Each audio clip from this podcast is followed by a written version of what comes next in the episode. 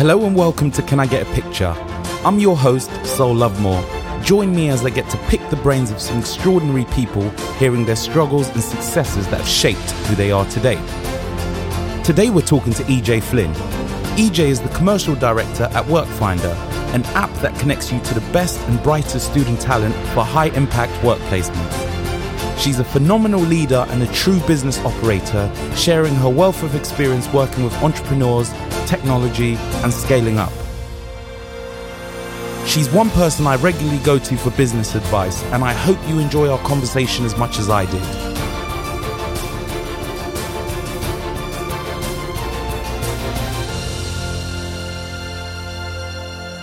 Thank you for coming on today, EJ. Thank you for your time. Pleasure. I'm a huge fan of yours and you've helped me over my, I would say, it's still quite a, a young business career, I would call it. Um, and you've always kind of been a, a, go-to person for me when I when I need help, when I need advice. Um, and you've been kind enough to always make the time for me. So that's why I wanted you to come on the podcast. So everyone else can kind of benefit from that same access as you're probably one of the busiest people on the planet. But um, but yeah, thank you so much. No worries. I couldn't say no to uh, someone who always has amazing shoes and those slippers the first time I met you. Red velvet with gold inlay. Amazing. Oh, wow. Yeah. Well, after the, the church's slippers, they're like iconic. I think I'm going to have to frame those at some point in life. But, um, but yeah, no. So I wanted to start really to go back to early life. So, where did you grow up? What did your childhood look like? So um, I grew up in very bizarrely. I'm now in Hertfordshire. So I grew up and I was born in Hertfordshire, but have sort of gone around the houses since then. Um, was born into sort of very happy um, life, I suppose. My dad's second marriage. I've got an older brother and sister, um, and I was the oldest for my my mum's I have a younger sister. So um, yeah, born into that very happy life. My my early childhood was quite um, eventful, I suppose, in terms of, and I, I, think you've probably spoken to a lot of people on this podcast about what defines them, and you know, look at the child, you've got the adult, um, yeah, and uh, as a as a youngster, I was actually quite badly bullied um, when I was at my first primary school, which through lots of therapy later on down the line, realised that was actually quite a defining point for me in terms of uh, wanting to achieve, wanting to be wanted. And actually, obviously, there's lots of pros and cons for that. So it can make you have a bigger drive to achieve, but obviously, then it can have some personal impact um, for you later on. So that that was quite an interesting time. It wasn't it was a great childhood, but it, at school um, that sort of was, was quite an important part of my young journey. Um, and then when I went uh, about 10 years old, my parents moved to the Cotswolds, which was amazing. So very sort of rural life. Um, got into horses and rode horses pretty much all the time. Very competitive nature, very competitive.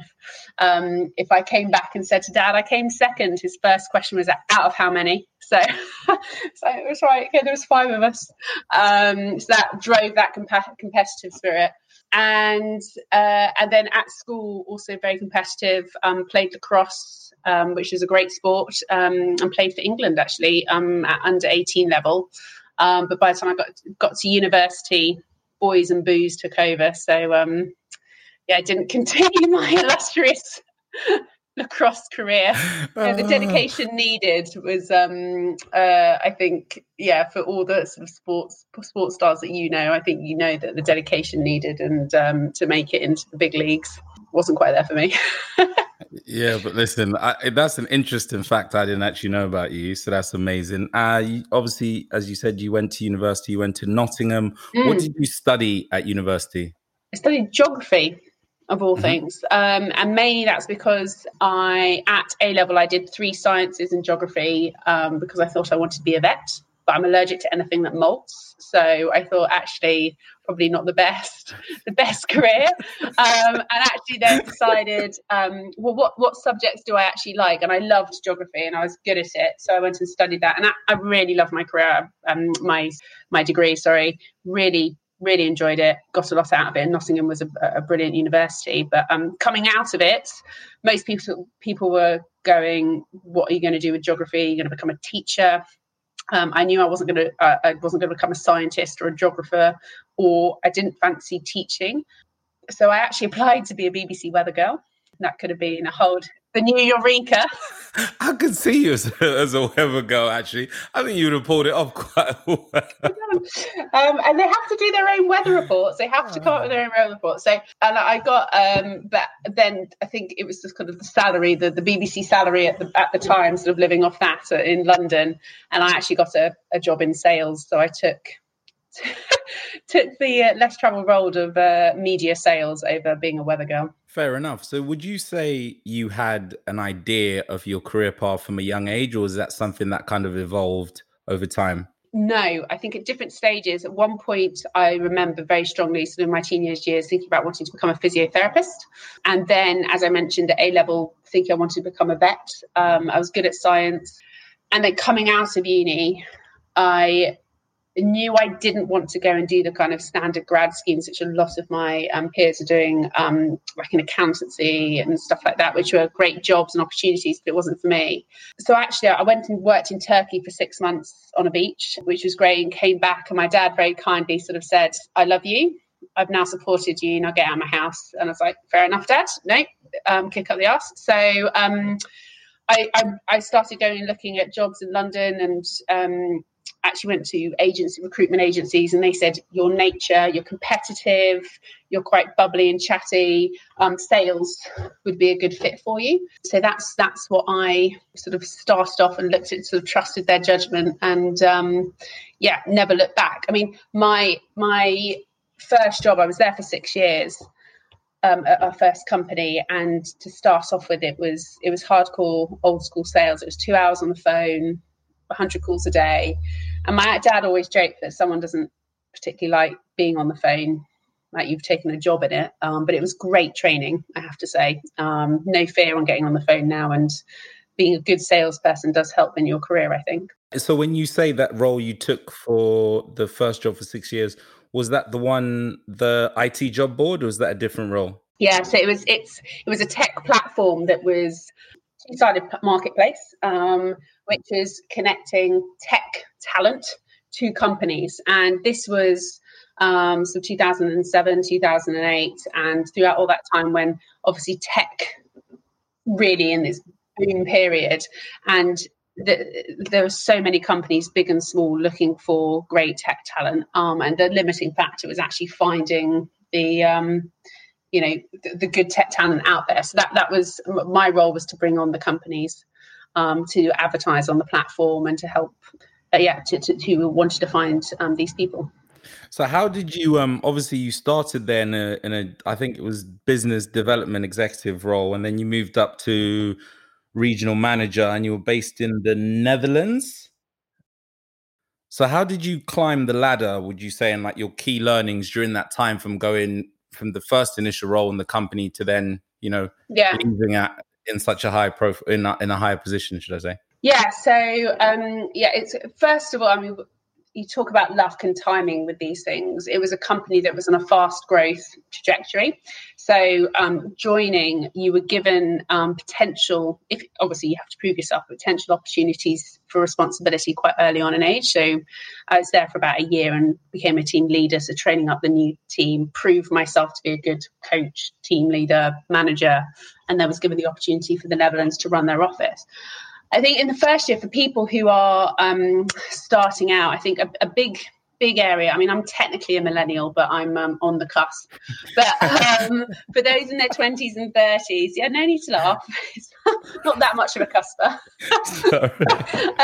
um, technically, but no, for those, there's um, stats um, out, but that most 20 to 30 year olds um, stay in the, a job for on, on average 10 months the majority don't stay longer for six months. So there's this continuous cycle. Now, one of the things, um, another sort of advice from my dad was never leave your first job within a year. you're not going to like it. It's going to suck. You're not probably going to be very good at it, but stick it out. Um, a for your CV and B show that you're not a flight risk. That you're just going to jump and stuff. So I remember sort of six nine months in going, I can't do this. I'm rubbish. I was kind of crying in my sort of business review, my personal review, and just stuck it out. And then the beginning of the second year, it all came to fruition, and it's been a big thing that I've talked to a lot of my teams over the last sort of 15 years is to say that resilience of just not giving up. You never know when those opportunities might come round. So I think some people jump jobs to go and either get a small pay rise or potentially a you know a title change, or because they think the grass is greener. The grass is never greener in business. There's always everyone always has problems in business, right? Um, True. And also, um, sticking it out if, if you prove yourself in a company actually opportunities come your way so i became a team leader and then I became sales manager when um, somebody left, and then proved myself. But then an opportunity came up. The manager in uh, the Benelux region decided to go off and start their own business, so they asked me to go out there to to run it, and said yes to that opportunity. So having that kind of um, resilience and um, what's the word I'm looking for, but just determination just to keep going and opportunities can come your way. No, amazing. And then from there, you go on in 2013, you join the Supper Club, which is an exclusive membership community for inspirational business professionals. Tell me a bit about the Supper Club and your time with the company, because I know you did quite a lot there. So I'm sure you can yeah. yeah, yeah, yeah. So I I came back from Amsterdam. Um, I did two years in Amsterdam managing their their office out there, and, and came back. And our founder um, had actually invested in a in a, a, a real startup, pre revenue startup, and I um, uh, the, the company was invested in it, and I joined and started getting involved with helping them with their sales strategy, and was just quite fascinated by startup life, what goes into making a getting a startup going. And after I, I, came back from a holiday once and thought, actually, do I want to stay in the startup, stay within the bigger company, or go and do something completely fresh? And I decided to go and do something completely fresh. The founder was a member of the Supper Club and in, knew that they were looking for someone to come and um, join their team. So, so off I went. So the Supper Club um, was all about supporting through peer networks and um, peers helping each other, high growth entrepreneurs, actually past startups, so typically 1 million turnover plus. So you've gone through that you know initial painful startup stage and got to some scale. And there's different there's different challenges. Um, you know when you're starting up it's about funding it's about customers it's about you know sales marketing when you get to a certain scale, it then becomes about um, long term strategy, team, um, d- different challenges that you might face. So uh, that, that's what we talked about in scale up mode at, at the Supper Club. Um, and I started off there as um, doing business development again, bringing, um, welcoming on new members um, and looking at our, our sort of product lines and what, what needs members had, and we could help support them through speaker events, through training for their teams, um, through different types of roundtables or content. And actually, that's where we met yeah. way back when. Sort of eight, eight, nine years ago now, yeah. um, which is when we also looked at part of it was um, uh, looking at the next generation of entrepreneurs or young people that wanted to work in entrepreneurial businesses. So we had the Rise 2 Club and, yes, young entrepreneurs like yourself, but also helping scale ups find enterprising young people that wanted to come and experience the um, entrepreneurial life as well. So we did a lot. Um, and about three years in, I then took over as MD, um, which was great. And um, we grew the club. We sort of doubled the club over the seven years I was there.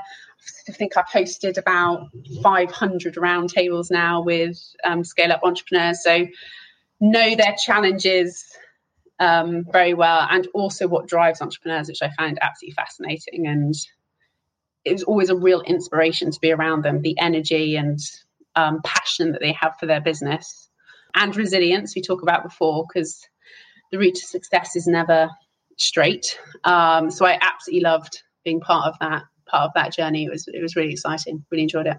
And as you said, obviously you've chaired so many uh, roundtables. What what areas are you passionate about personally when it comes to speaking? Are there like key areas that you enjoy talking about the most, or do you, as you said, just mainly focus on the challenges of the entrepreneurs? Yeah, I think there's two two things I like. I find fascinating. A is the entrepreneurs themselves. You know, what makes them tick? What different types of entrepreneurs there are, and also how to build high performing teams. So we like most entrepreneurs face or most businesses face the same challenges right 95% of the challenges of business are the same you might have some industry specific ones but the majority of the business is the same what's fascinating is seeing the different types of entrepreneurs and the different leaders so mean you're a true entrepreneur soul so um like the uh so i talk about different types so the magpie right for instance right um, the magpie loves a shiny new object, got loads of new ideas, and suddenly it's like, oh, that's exciting. I could go off and do that. Or they're great at spotting new opportunities. The challenge with the magpie is they can get distracted and not finish something off, if you know what I mean. If it, like actually you need someone to kind of mop up behind you and actually make things happen. Yeah. You've then got the the brain, someone who might be um, have an MBA or has worked in the city and done, you know, the big consultancy in Boston Consulting Group, and then comes and wants to start their own business. So they know business strategy really well, but the, the challenge might be that they're so focused on the kind of academic um, sort of side of things, they kind of don't bring their team along with them and get them excited about the, the, the project.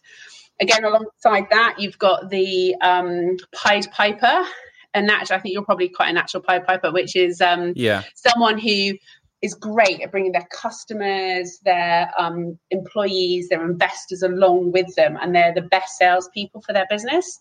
The challenge they have is sometimes they are so the face of the business, they find it difficult to scale it beyond them and build a team around them. And then you've got the inventors, the um, disruptors, maybe like you think about Elon Musk and James Dyson, and like these people have got crazy big ideas.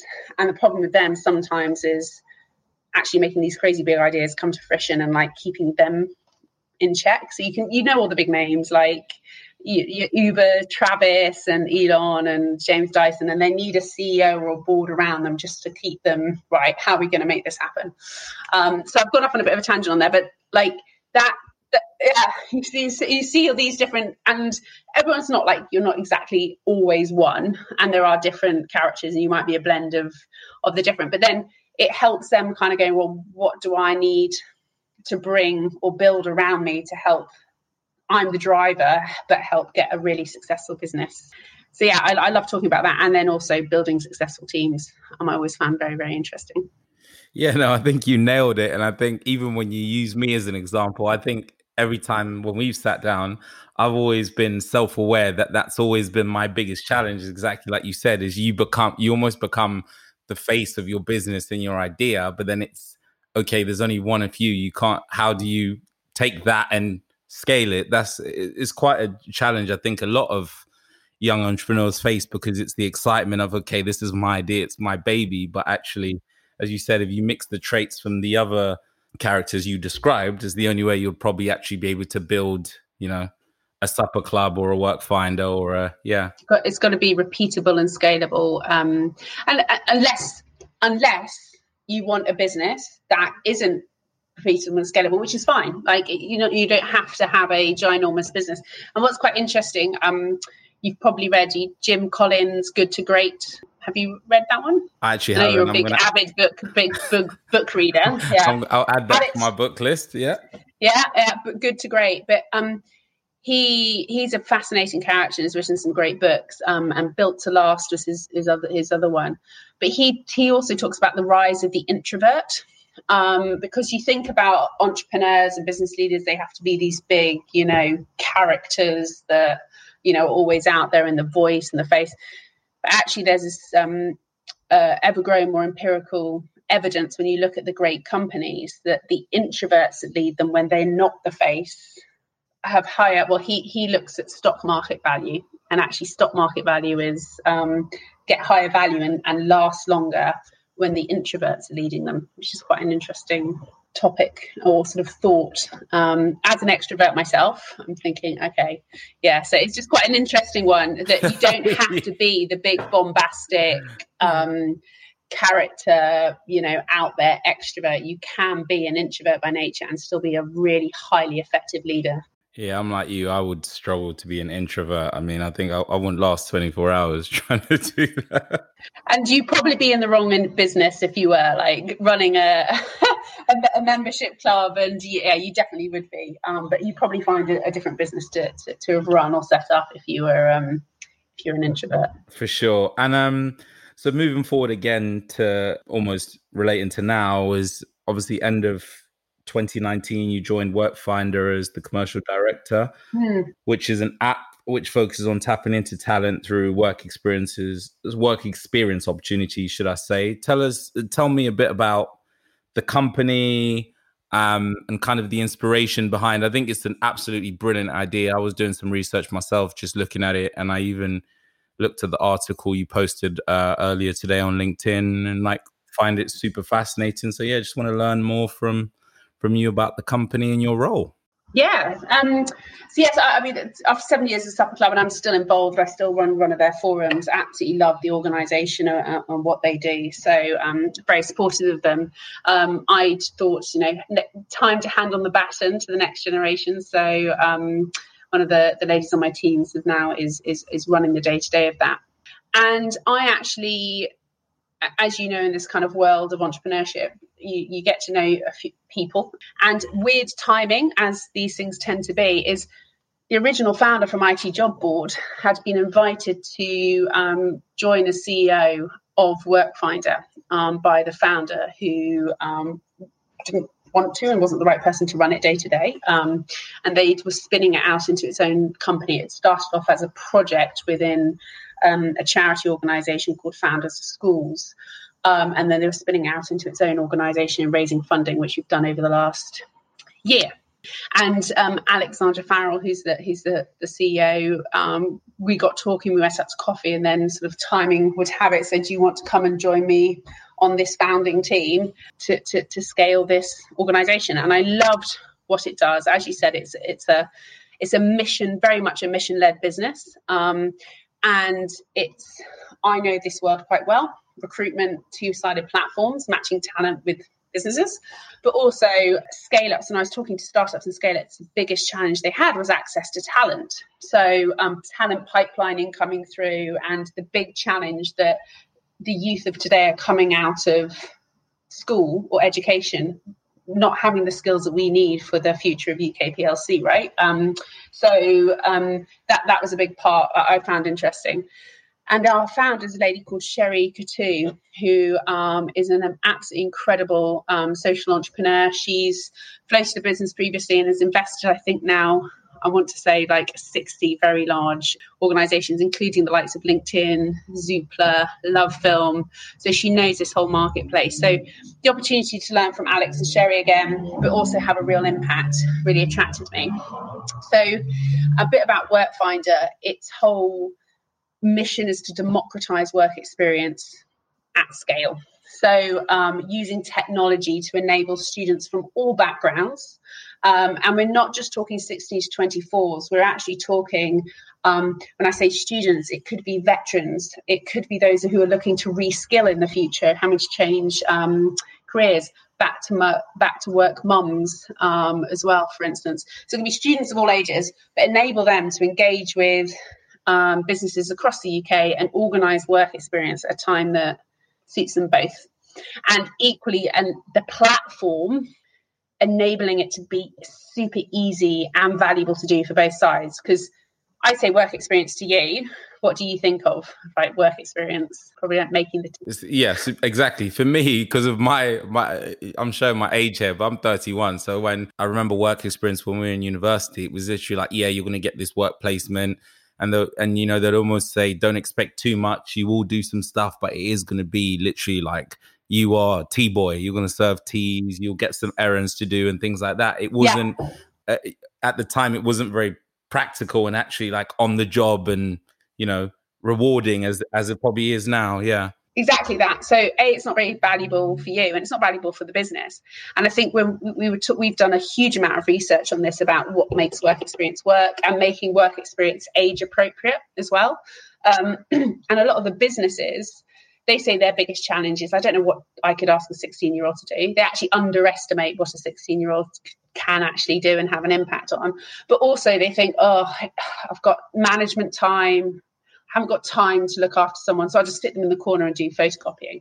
And and a lot of entrepreneurs are very socially conscious and they don't want to give a student, a young person, a bad experience. What we want to do is enable the companies to do it and find it easy to do and valuable. So we've looked at 100 over, over 100 case studies of excellent work experience. Um, if you're say you wanted to host two 16 year olds for a week we could literally give you the schedule template and suggested projects that they could work on which can add value for you and the amazing experience for them. So that's a big piece of it. It's not just making the connection. We also give you the tools to, to, to make it happen. We were working with universities anyway but obviously the c word and covid um, has had a huge impact on this generation coming out of education without employment opportunities um, this year. And uh, the article you mentioned yesterday, the Sutton Trust, saying 60% of employers have had to cancel in person work experience. Over half of students have said that it's impacted their employment. So we've got this whole whole generation that are having not only their personal employment um, prospects impacted, but for, for the future of our economy, getting these guys scared up. So, big thing that we've done this summer is go well how can we get students and kind of breaking the mold of you know that traditional come and do you know three months at you know bank.com um, or bigcorporate.com, which is great, absolutely brilliant. And a lot of bigger corporates are doing a lot um, in this space, and uh, especially very timely at the moment, a lot around diversity. Um, and there's a lot of great programs out there being run, but that only serves a very small amount of the population. So, how can we get um, stu- harness this brilliant student talent? Who motivated, bright, ready to do some real work and place them in startup, scale up businesses who also need resources this summer to get vital work done.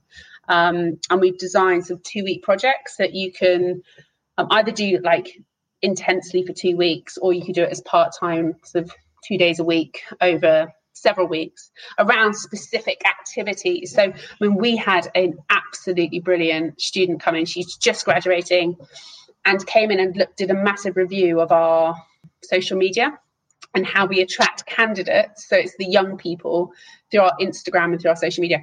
And I tell you what, I mean, so you're way cooler than I am, but TikTok, Instagram, I felt really old. Like I thought I knew Instagram, and she was like, "You could do this campaign," and we were like, "Never heard of it." Like she's like, "Tap two," and we're like, "Tap two," because it's massive at the moment.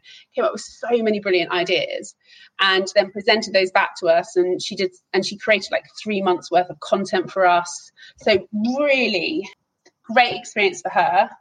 And she, she got experience with us. She then got went and got experience at one of the biggest beer brands in the country for two weeks. And off the back of that, she gave her the confidence just to go and approach a fashion brand and said, don't know if you've got jobs, but I'd be really keen. And that experience enabled her to get a full time job. So it's such an amazing, and that's just in the last six weeks. It's brilliant. So, yeah, let's help these students get more work experience. No, incredible. And I couldn't agree more with you that I feel I always look back now and I think, obviously, hindsight's a wonderful thing, but you almost go back and wish and think, oh, I wish I had done work experiences you said like that, where you learn all these skills that then help you in later life. Whereas when you do, when you take the longer route, you're you're almost learning as you go, which is a lot. I, I've always kind of been of the ilk of, you know, if an opportunity is in front of me, even if I don't know anything, I'm going to figure it out. I'll just say, yeah, great, let's do it. And but the reality is the advantage of more young people getting jobs, as you said, is actually having the experience of she's worked for Workfinder, she's worked for this big beer brand. So it's a lot easier to then walk into your desired job per se and say, hey guys, look, actually, I don't know if you have any work here, but here's my CV, here's what I've done. It's just it's a completely different conversation. So I couldn't agree more with the um with the work finder approach and what would you say is uh, whilst we're in the subject the the challenge students today are facing versus let's say my generation or your generation in terms of finding finding a job after university or finding a job in general even if they don't go to university? What would you say are like the biggest challenges today? I think one of the biggest challenges well there's two for students that most companies say work experience is more important than university grades because actually looking at 20 cvs or 30 cvs um, and they've only been at uni they all look the same, right? You've done your education, you've done the university degree, and actually having experience is that makes you stand out, but also shows that you could be sort of work ready. But then it's really hard to get work experience, and unless your parents, teachers, or university have those connections with local businesses, then you can't get in. And it is still quite undemocratic.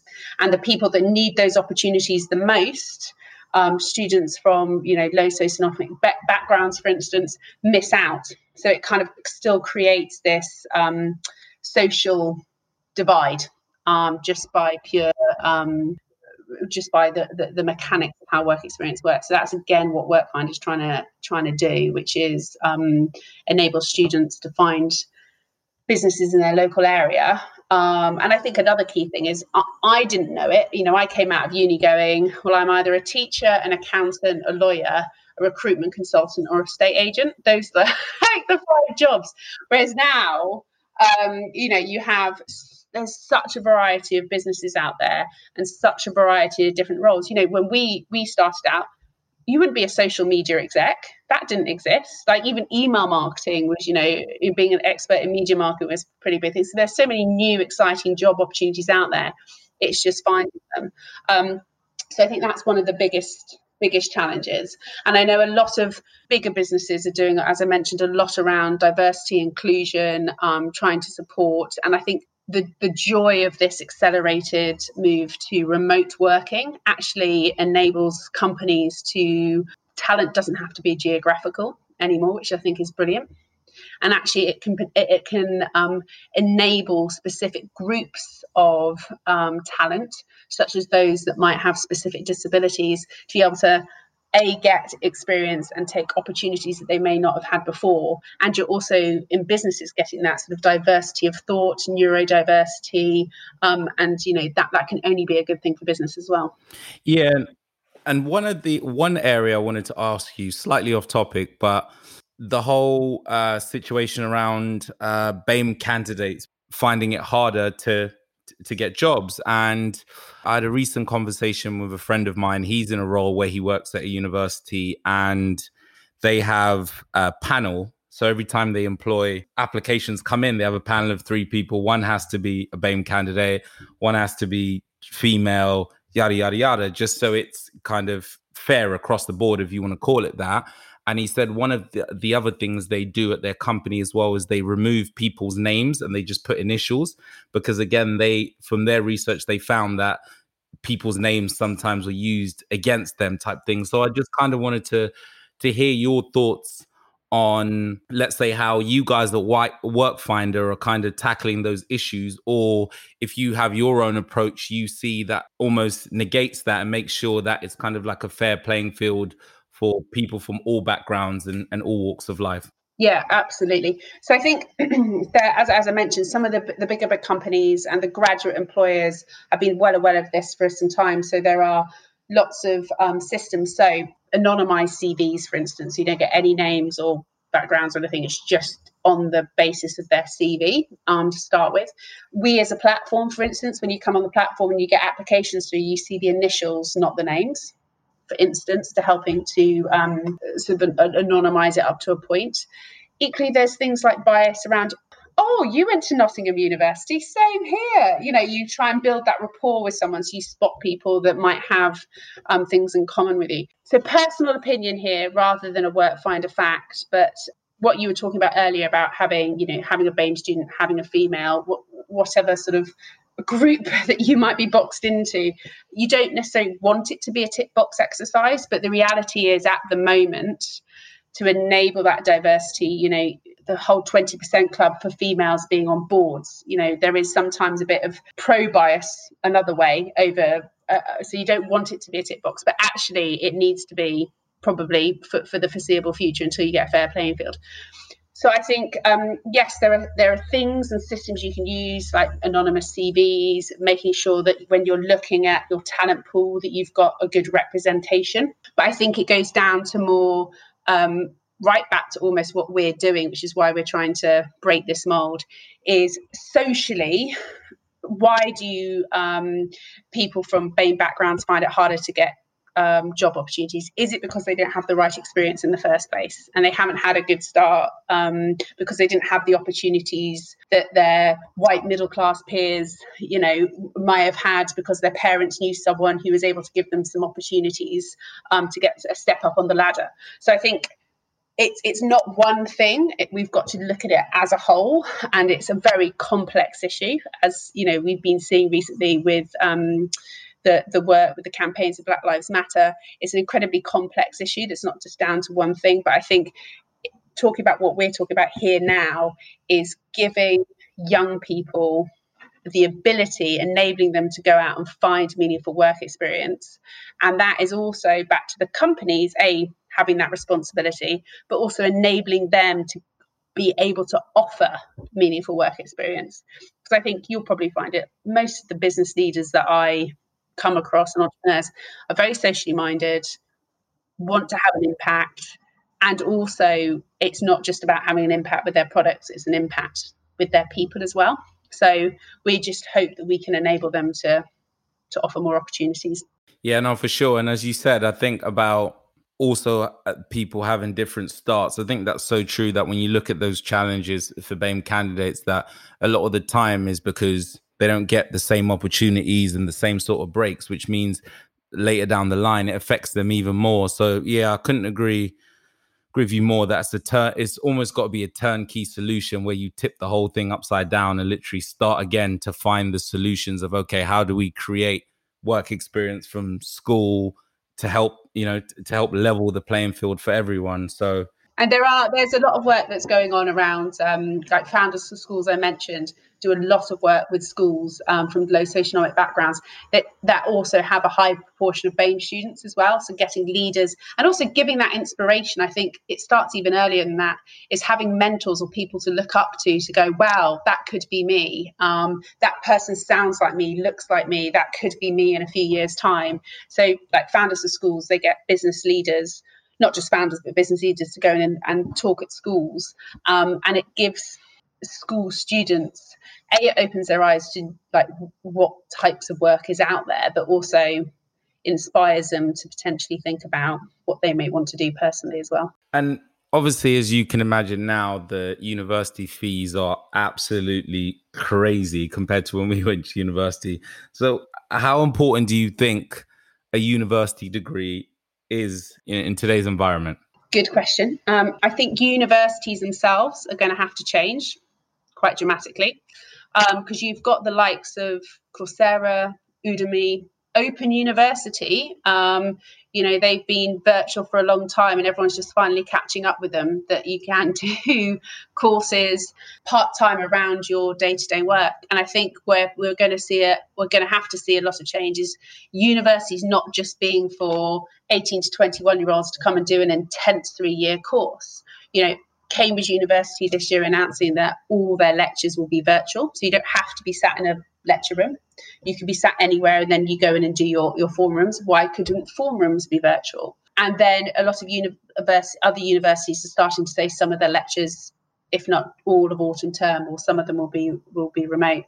Equally, our whole um, you know, gone are the days you might have a job for life. And actually, a lot of people, a lot of jobs will be going, types of roles will be going over the next couple of years. So people will have to reskill. So there's this whole movement to why does university only have to be for that age group over an intense time? Open University talks about micro credentials, and you've also got the likes of Coursera and Udemy, who I mentioned, where you can start and go and get mini courses.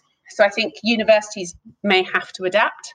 Um, and I think it will be interesting to see what impact COVID's had on them this year. A lot of them have relied heavily on overseas students. So, and I know some of them are, financially struggling this year themselves, but I think they might have to move and adapt in, um, into the 21st century. Um, and I think for, for, I think less so now, depending on your vocation, do you need a, um, a university degree?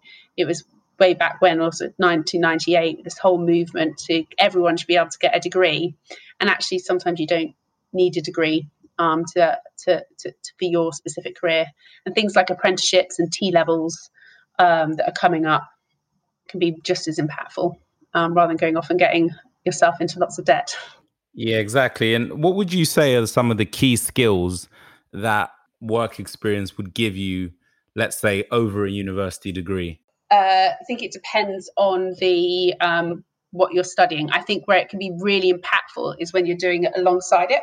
So, for instance, if you're doing a course on uh, being very broad, but digital skills or marketing, or for instance, our student that came into us had done a, a, a, um, a course on PR, public relations, and I actually asked her what she did, and it was she just did one press release for an event. Well, actually, going off and doing a two week project with a company, either a PR company or a company that wants you to write press releases for them for a specific campaign or launch, you get to practice those skills. So that it's working alongside it. Now, one of the things that we're talking about at Workfinder is breaking that model that you don't do any work experience until you leave uni or you do it in your summer. Why not do it throughout uni? So you get six to eight cycles of valid work experience that you can either go and test different industries or you might go out. I had no clue what i'd enjoy. I had no clue of different industries out there when i left uni. Because if i'd done six or eight cycles of work experience i might have gone oh i really like that industry or i don't like doing that job and it helps you make an informed more informed decision. Also the other thing that i think it, it gives you real life experience. You know a lot of university is academic. It's theory based I remember being at Supper Club and hiring people who've done business degrees, and they were like, all the theory we were learned is not actually what happens in real life. Um, so it is quite academic. So I think um, work experience on the job can actually you can get your teeth stuck into it and actually learn a lot more about that specific industry. And on the um, on the flip side of that, a lot of people are choosing to go down the more entrepreneurial route with tech startups online businesses, you know, people creating brands. After uh, after years of experience in business development and the career you've had, what some of like the most important tips and advice you'd give for people uh, trying to scale and develop and build their own companies? I this is again a personal opinion. I'd go and learn on someone else's time. so go and learn your craft at a company, right? So if you think, do you know what, I need to have sales skills, which I, I think all entrepreneurs do, um, you can go and learn and be trained and and have, you know, you're giving back. Obviously, you're contributing to the business success, but you're learning on the job. Or if you are so entrepreneurial minded, you just want to start from scratch, make sure that you surround yourself by people that you can learn from and go and educate yourself, read lots, listen to lots. Um, I'm always surprised about listening to pod like listening to podcasts or watching videos from different in like different not even business industries like from what you can learn from sports. I mean sports and business has always been quite combined but what you can learn from the arts and listening to um, people who write films for instance and ha- what their process is and how they create. And then also training yourself up. So again even as an entrepreneur and if you're in your early 20s go on coursera go learn how to you know run a digital marketing campaign for instance, because what's going to happen is it's going to take you a lot, lot longer than if you'd been, you knew what you were doing and you were, you know, 10 years down the line. And I'm sure you look back over the last sort of five, six years and think, God, if I knew what I knew then, now, how much quicker would I have got there? Now, that's everyone always thinks that, like that will carry on throughout life. But I think that, that, always educate yourself is a, is a big thing especially if you're and and and surround yourself by people that may have been there, done that, and learnt the mistakes so you can avoid them, or people who are doing it with like the same time as you. So again, they might have made a mistake that you can avoid around the digital marketing, and you just don't make that mistake um, as well. Learn from others. So, moral of the story: everyone needs to find their own version of EJ. Basically, find it in EJ, yeah. um, uh, obviously, COVID 19, as we know, has been around and will be around for a long time. So, how do you kind of see the next few years playing out in terms of the employee work life balance, you know, with the whole work from home opportunities and, you know, flexible working hours that are being proposed. How do you see that? How do you see that evolving over time? Yeah, it's really interesting actually. Um, as I mentioned, I'm still involved in the Supper Club. I was talking to you earlier about what we're doing. Now, a lot of people are doing um, like team surveys about what they might want to do when they want to come back. And actually, those who may be early 20s like going to get back to work because they want the social atmosphere the, the friends that you make well it's so important you, you have you get a lot out of your work by this this sort of social element to it as well. Those maybe in their 40s who've got young families quite like not having to do the commute and they get to see their families more often. So it depends on circumstances. What all the companies that i've seen their surveys back from without doubt, the highest um, percentage of what people want is around 10 days working from home a month. And if you work that out, it's two to three days at home working working at home. So people still want to have some form of going into an office from from, from what I've seen so far, and to have that um, collaborative approach, um, seeing colleagues working and not being like just stuck at your home in your home all the time, but equally want to balance. So I think what COVID's done, these these are not brand new themes. Like it's just accelerated the remote working. We've been talking about this for years and um, at the Supper Club about managing remote teams, like flexible working, how do you manage it? It's just accelerated that obviously, you know, we're on a piece of tech here that I'd never even heard of until you sent it through to me. Um, but over the last, you, you've got undigital natives, people like at the beginning of lockdown, people coming onto Zoom going, How do I work this? What's happening? And then the next time I see them, they've got a jazzy back screen because they've worked out how to do that. And the next time I see them, they're sort of sending out like breakout rooms and stuff. So all this new technology that's come through enabling people to do it. So I think that I think it's very doable.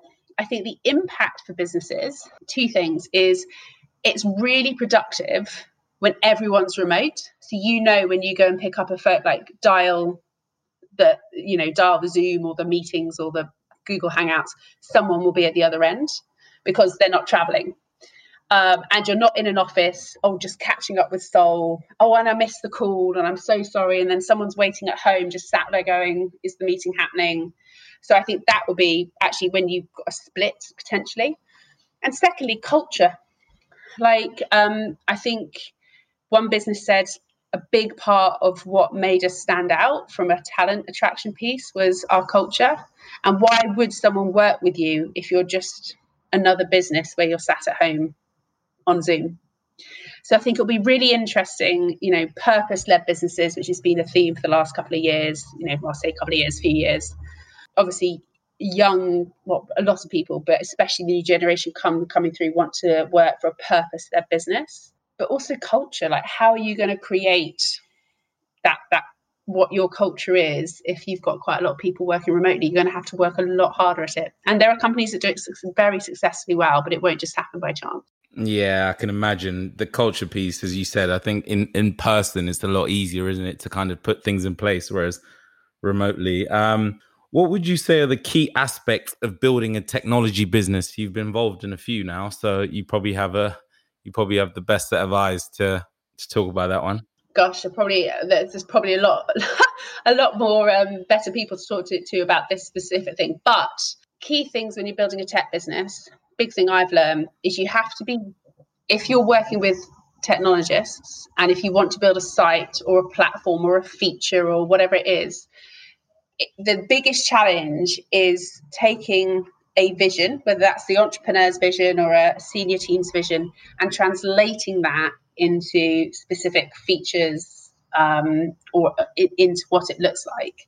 And the worst thing you can do, and it, you know, like building houses, people go websites or platforms or technology builds go over budget and behind time, is because when the spec changes or actually the, whoever's explained or done the kind of brief of what they want suddenly adds extra stuff in halfway through.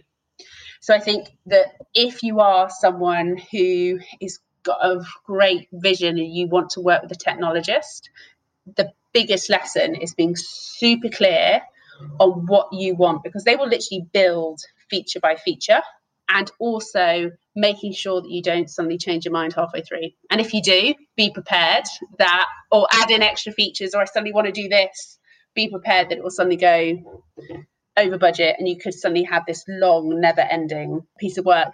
And also, a big thing that I saw entrepreneurs struggle with is the, the, the idea of MVP, minimal viable product. So many entrepreneurs want it to be perfect and do it all from like day one. Actually, if you're in a tech world, how can I hack this? How can I make this super lean? And how could I do this in a hacky way just to get start getting some data in or some results in? Um, there's a really good book called The Lean Startup, um, which talks about this stuff. You've read it, yes? You're nodding, yeah. Um, yeah. but how how do you lean? Like funding isn't you know funding's a big thing for tech companies, and you can run out of cash quite quickly. So how can I quickly and as leanly as possible test, iterate, test, iterate, then build, try stuff out. Yeah, that'd be my other point. Now we're getting closer to the end. Um, as you mentioned earlier, you're currently expecting your first baby. Mm. Congratulations, Thank which is you. exciting. Women in business obviously face some challenges that men don't have to there's a lot around inequality, gender pay gaps, uh, navigating raising a family versus having a career. Have you faced any of these challenges, and what can what do you see being done to further support women in business? I know it's quite broad, but I hope you can answer that. Yeah, so it's been a really interesting journey. This I'm going through uh, right now because I was very lucky early in my career, and I think it's because we had a female founder that there was no kind of idea of a glass ceiling or anything like that. So, uh, you know, in my early career, and I was very driven, want to be an MD, but I'm 30, uh, like 31, so slightly late on that target. But just, you know, you wanted to, um, and I didn't have any sort of blockers from that, um, let's say. Um, but the, I think being that extrovert, being that salesperson, being quite competitive by nature enabled me to to drive forward and I was never afraid to ask what I wanted or ask for pay rise or to, you know, put my case forward or whatever. Whereas I think if you've got a very strong male boss and a sort of introverted female, and I definitely saw it that men on my team were more likely to ask for a pay rise than women. So it doesn't necessarily happen. Um, it, again, it can happen by accident that men end up getting paid more than women. Um, it was just something that I observed um, which is quite interesting. So you have to be really careful of that. Interestingly, when I was at Supper Club, at any one time, and this is quite representative, you had 10 to 15% of members were female. If you look at the percentage of businesses started in the UK, about 70% are female, but a lot of them are um, uh, one man bands started to do consultancy and stuff. Actually, having a scalable business, only 10 to 15% of that kind of one to 250 million were female. And if you actually looked at those that managed to um, scale a business beyond 10 million, there was literally a handful. I could count them on my hand. Um, and if you ask them, um, or you, you know, them, but you, you, you to them, some decided not to have families. Some of them had a husband who decided to be a stay at home husband, but it was very rare. Some of them were co CEOs, um, but they still ran the household. So it was, it was, a challenge. So actually, there were very specific situations um, where they had families and they were still the main caregiver.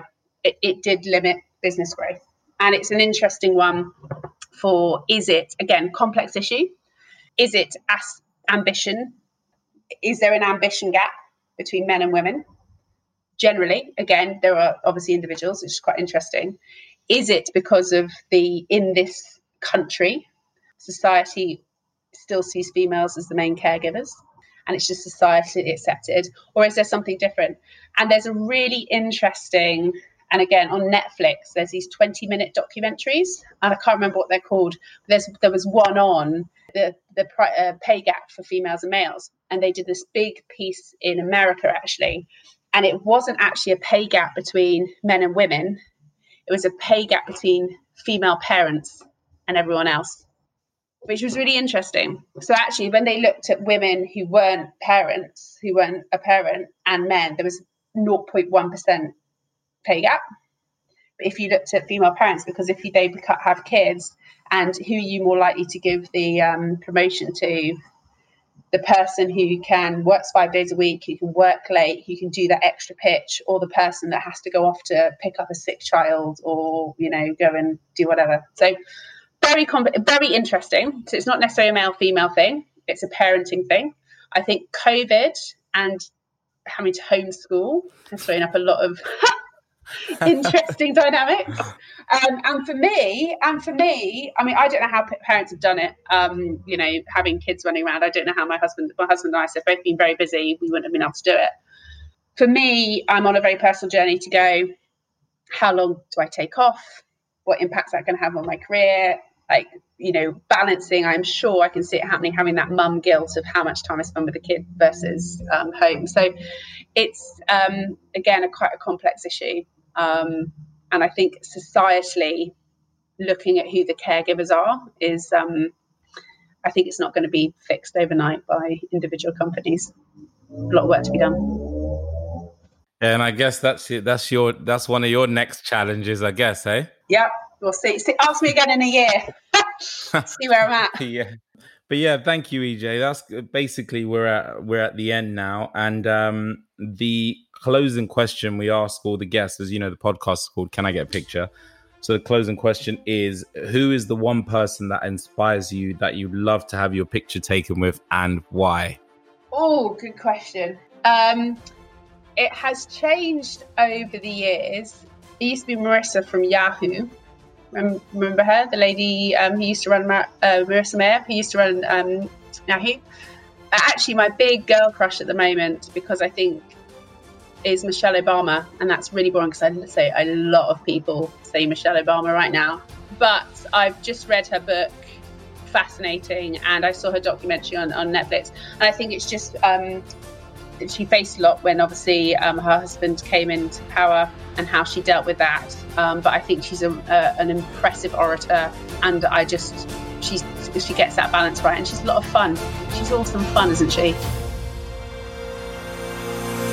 Thanks again to EJ for taking the time to chat with me, and thank you all for listening. If you enjoyed the show, please leave us a review. Be sure to follow us on Instagram at Can I Get a Picture Pod, and we'll be back again next week with another episode.